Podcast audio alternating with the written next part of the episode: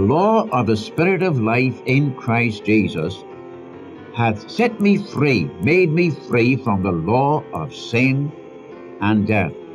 For what the law could not do, in that it was weak through the flesh, God sending his own Son in the likeness of sinful flesh, and for sin, condemned sin in the flesh, that the righteous requirement of the law might be fulfilled in us, who walk not after the flesh, but after the Spirit. Welcome to the Unchanging Word Bible Study. Our teacher is Dr. John G. Mitchell, a man who was faithful in teaching the Word of God for more than 60 years throughout the Northwest. Dr. John G. Mitchell often asked a question that is still inscribed on the library wall on the campus of Multnomah University. He asked it of every class and challenged every student with it. Don't you folks ever read your Bibles? It is quite evident that he did. Dr. Mitchell once forgot his Bible in his office when he arrived to teach a graduate level class on the Minor Prophets. Without a pause, he quoted the scripture for the day, word for word, from memory. Dr. Mitchell knew his Bible. Many were blessed by his Bible teaching, and today we invite you to share in those blessings by listening to the Unchanging Word Bible Study. The name of our study, The Unchanging Word, highlights the fact that God's Word has not changed what God reveals in His written word was true in the past, is still true today, and will be true tomorrow. The truth in God's word was, is, and always will be true. God never changes. Jesus Christ is the same yesterday, today, and forever. Life begins at Calvary, there my Savior died. He took my place, and by His grace came with me to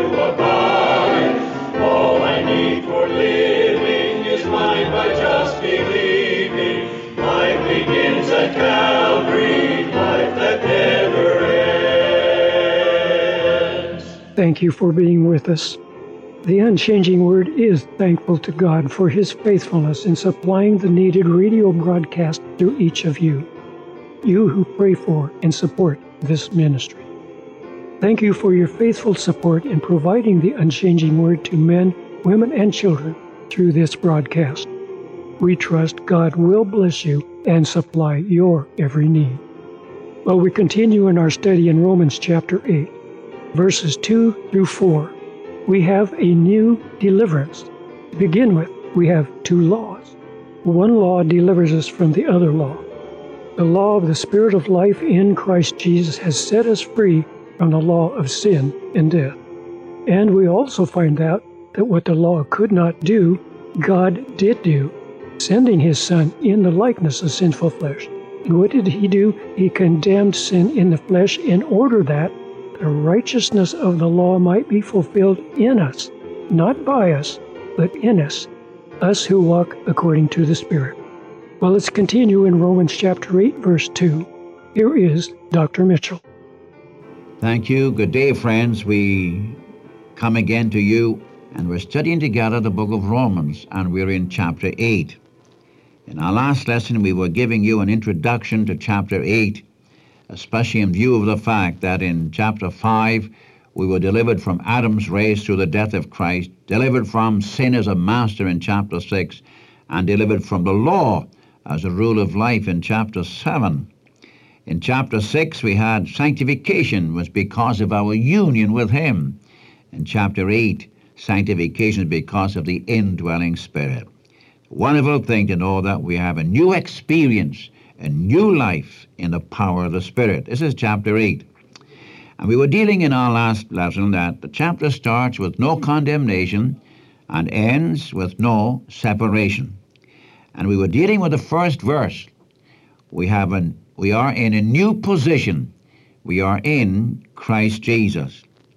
There is therefore now no condemnation to those who are in Christ Jesus. No condemnation because of the completeness of his work at the cross. No condemnation because of our union with him. And our union with him makes us free. And again, I say it's a wonderful, wonderful thing to know that those who trust the Savior can come in the very presence of God without fear of condemnation. Christ Jesus has put away our sin once for all forever at the cross and guaranteed to us in his resurrection. Now we come to the second thing in the chapter. We have a new deliverance. If you'll notice, I'm going to give right to the chapter some new things. We are in a new position in Christ. We have a new deliverance from the law of sin and death. And then in verses 5 down through verse 13, where we live in a new place in the Spirit. And we belong to a new, new family. We're the sons of God. We have a new hope, a guaranteed hope.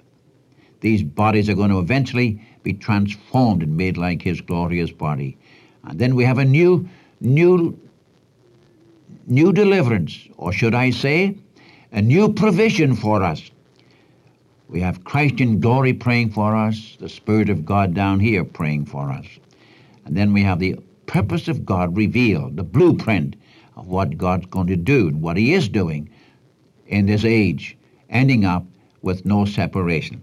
Now let's get back to our second thing. We have a new deliverance, verses 2 to 4.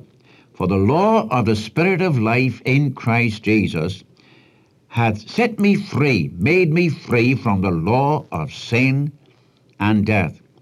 For what the law could not do, in that it was weak through the flesh, God sending his own Son in the likeness of sinful flesh, and for sin, or because of sin, condemns sin in the flesh, that the righteousness or the righteous requirement of the law might be fulfilled in us, who walk not after the flesh, but after the Spirit. Let me just stop here now for a few moments. Here we have a new, a new principle of operation, the law of the Spirit of life. You'll notice in the second verse there are two laws here. There are two principles the law of the Spirit of life and the law of sin and death. Every one of us, if you're a Christian, you're under the law of the Spirit of life in Christ Jesus. If you are not a Christian, if you've never received Christ as Savior, then you're under the law of sin and death. Now, this is very, is very, very obvious. They're absolutely contrary the one to the other. There's the law of the Spirit of life. There's the law of sin and death. Now, let me just notice we have been delivered. First of all, from the law of sin. Now, I needn't go into this because we've been dealing with this in Romans chapters 5 and 6. We've been delivered from the law of sin through the death of, and resurrection of Christ. You'll notice it says, the law of the Spirit of life in Christ Jesus hath, hath, hath made us free. Not is going to make us free, but hath made us free. We have already been delivered from the law of sin, its guilt, and its power. I, if I can quote three verses, for example, from Hebrews chapter 10, to show the, the completeness of Christ's work. In verse, in verse 10 of, of Hebrews chapter 10, by the which will, the will of God, we are sanctified, set apart through the offering of the body of Jesus Christ once for all. Verse 12 This man, by one sacrifice for sins forever, sat down at the right hand of God. Verse 14 For by one offering he hath perfected forever those whom he is sanctifying, those whom he is setting apart, whereof the Holy Spirit is a witness unto us. We have already been delivered from the law of sin. Now we've gone through this in chapters 3 right on down through chapter 6, where we're delivered from the, the uh, footage of sin and we've been delivered from the power of sin through our union, first of all, through the death of Christ and through our union with Him. But we've also been delivered from the law of death. Now, in Hebrews chapter 2, verses 14 and 15, we read that our Lord became a man for what purpose? That through death he might destroy him, or he might uh, render inactive the one who had the power of death, that is the devil, and deliver us through fear of death. We're all our lifetimes subject to bondage. That's why the Lord Jesus could say in John 8:51. You remember it? If a man keep my saying, he shall never see death. Now in John 8:24, he said to the Jews of his day, If you do not believe that I am he, you will die in your sin. But if a man keep my saying, he'll never see death. You remember in Revelation chapter 1, verse the end of verse 17 and also in verse 18 when he said, I am the first and the last, I am he that was dead, and behold, I am alive for evermore, and I carry on my girdle the keys of death and of hell, the authority of death and of hell. And the believer in Jesus Christ has already been emancipated from the law of death. Now, just a minute, Mr. Mitchell. You're going to say Christians die. Well, I would say this the person does not die. We may leave the body and we call the body dead. But the person who lived in the body is eternal. The Lord gave to us eternal life. Not something He's going to give to us when we get to heaven, something we have now. That's why Paul could say in Corinthians 5, second book, absent from the body is present with the Lord. Or as Philippians 1, I'm in a strait betwixt two, having a desire to depart and to be with Christ, which is far better. I tell you, death, death cannot touch a Christian until God says, come on home. Now, there, there is going to be a day coming. I hope I'm living in that day when the Lord is going to descend from heaven with a shout and with the voice of the archangel, the trump of God, and the dead in Christ are going to rise first, and we together with them are going to be caught up to meet the Lord in the air to be forever with the Lord. That's the coming of the Lord for his own. But if the Lord tarries, most of us will have to go to glory through the gate of death. But death's a defeated foe. We just say, Good night, earth. Good morning, glory. And then to have someone grasp your hand and find it that your hand is in the hand of God. Wonder of wonders of wonders. I tell you again, my friend, it's a grand thing to know the Savior. It's a wonderful thing to realize that we have been delivered the law of the Spirit of life in Christ Jesus hath emancipated us from the law of sin, which you find in chapter 6, and the law of death, which you find in chapter 7. And he's talking here, by the way, lest somebody ask me, the law of Moses, the Mosaic law, is a law of sin and death. You remember we had it in teaching Romans chapter 7 that the law makes sin exceeding sinful. The law is the strength of sin. Corinthians 15. The law is a ministration of death, which you have in 2 Corinthians chapter 3. By the way, may I inject here, uh, I was speaking to you in chapter 7 about 11 things that the law can do and can't do. But I find so many people who have a, have a, a difficulty in divorcing themselves from the law of Moses. The, the law of Moses is a, a law of sin and a law of death. Now, in verse 3, he brings it right out for what the law could not do. What law? Talking about the Mosaic law, which is the law of sin and law of death. What the law could not do in that it was weak through the flesh. Let me just stop here. Now, the law is not weak. It's the flesh that is weak. But the law was unable to produce what it demanded. The law demanded holiness, but you couldn't produce it. The law demanded it, but gave you no power to do it. Again, let me remind you the law is the strength of sin. It gives a distinctive character to sin. The law works wrath. The law is not of faith. The law can't give you life. The law can't empower you. The law was made for the lawless, not for God's people today. It never supplied the power for the believer to do what the law commanded. For example, the law says, do, and thou shalt live. But you can't do. You got no power to do it. The law says, be sinless. Or you suffer the wages of sin, which is death. But you say, I was born in sin. I can't help sinning. All my life I've sinned, you say. Then the law has no mercy, and the law says you must die. Oh, but I'm doing the best I can. Yes, but the law still says you must die.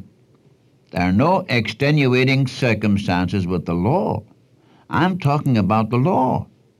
I'm not talking about grace. Grace comes along and offers you forgiveness and a pardon and life eternal and salvation, all its completeness. On the ground of grace, God has done something for you. All he wants you to do is to accept that which he has accomplished. And when a moment a person accepts the Savior, he's freed from the law of sin and the law of death. Why didn't the law do it? If there had been any possibility, now let me hear what I'm going to say. If there had been any possibility of anybody being saved by the law, there would have been no necessity for Jesus Christ to come into the human race and die on a cross and be crucified and be buried and be raised again from the dead. There'd be no need for God's wonderful Son to come to the earth at all. If, if there was any possibility of a person being saved by the Lord. Now, I've heard some people say this. Well, eh, I do the best I can to keep the law, and what I can't do, Christ provides. He supplies what I miss, what I haven't done. You don't find that in the Bible. That's not Bible teaching. In fact, the Bible says you're hopelessly lost, my friend. There's none righteous, no, not one. None that doeth good, no, not one. None that understands. Everybody's out of the way. None seeking God. It's what God sees. And he loved you when you were still active in your sins. And if there had been a law given which could have given life, then righteousness would have been by the law. Now I know I'm, I'm, I'm I've been pressing this for the last two or three lessons because I want you to enjoy the liberation you have in Christ. Not license. Oh, no. Liberty and license are two different things. We are, we are free now to serve God. We are free now to live for God. Free now to live a new life for God, which you didn't have under the law. The law demanded what the law could not do in that it was weak through the flesh. And I again repeat it, as Romans 7 says, the law is holy and just and good. And Paul says, I had not known sin until the law said, Thou shalt not covet. And that law which I thought was going to give me life, behold, it brought death. All the law can do is to slay, to kill, to condemn, the curse. It can't do anything else. You see, the law of the Spirit of life in Christ Jesus has set me free from the law of sin and the law of death. And again, I want to repeat it. The law never supplied anyone with power to perform that which it demanded. It did not produce holiness in a life, it demanded holiness.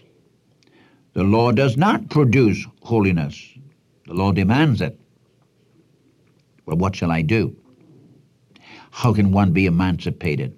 So I read the rest of the verse. What the law could not do, in that it was weak through the flesh, God sending his own Son in the likeness of sinful flesh, and for sin, because of sin, condemned sin in the flesh. What for? That the righteousness or the righteous require of the law might be fulfilled in us, not by you, nor through you, but in you, who walk not after the flesh, but after the Spirit. God sent his Son, what the law could not do. God's Son, Jesus Christ, did. God sent his Son into this world where sin reigned, where death reigned. What for? In order to deliver you and me from the law of sin and death. Want you mark that. John 3.16, a wonderful verse. God so loved the world that he sent his only begotten Son. Do you remember that? In Isaiah 9.6, unto us a child is born, unto us a son is given. The Son was sent. You have that in Galatians chapter 4, verses 4 to 5. In the fullness of time, God sent forth his Son, born of a woman, born under the law. In 1 John 4, 9 and 10, herein is love, not that we love God, that he sent his only begotten Son into the world, that we might live through him. God steps on the scene. God comes right into the picture. He sent his only begotten Son into the human race where sin and death reigned. Why did he come?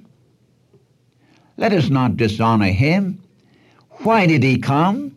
Because man was totally hopeless, totally helpless, void of righteousness. And the law says you must die. Why? Because we had sinned and because we were not righteous. It demanded these things, but gave no power to produce it. So how's it going to be accomplished? God sent his Son in the likeness of sinful flesh, and because of sin, he condemns sin in the flesh. What for? That the righteous requirement of the law might be fulfilled in us, who walk not after the flesh, but after the Spirit. I want to stop here a minute. Will you please notice? He sent his Son in the likeness of sinful flesh. He sent his Son into the human race for a purpose. He became a man. He was the incarnate Word of God. As John 1.14 says, And the Word was made flesh and dwelt among us full of grace and truth. He was sent into the world on a mission.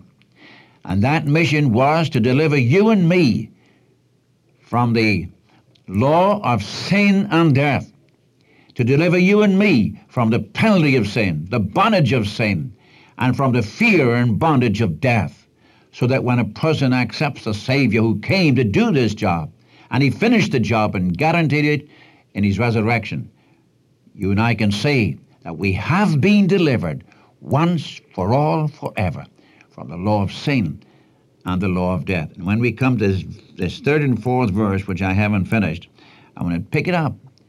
God sent his Son in the likeness of sinful flesh, and because of sin, condemns sin in the flesh. I'll take up in the next lesson. Now read the book of Romans chapter 8, will you? And especially these words concerning the law. And his, may his joy be yours today.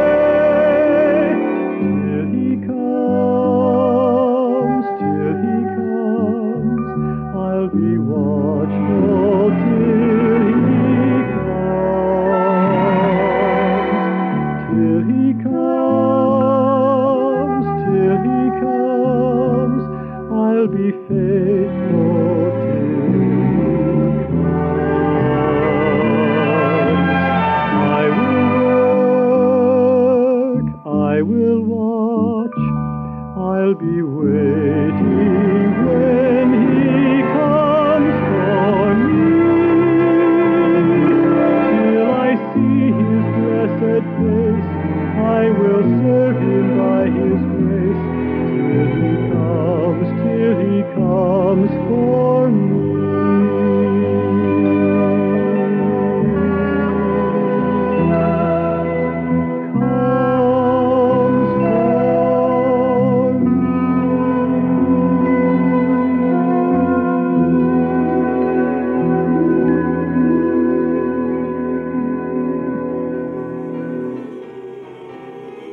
Thank you for listening to the Unchanging Word Bible study today. And so until next time, this is the Unchanging Word Bible broadcast.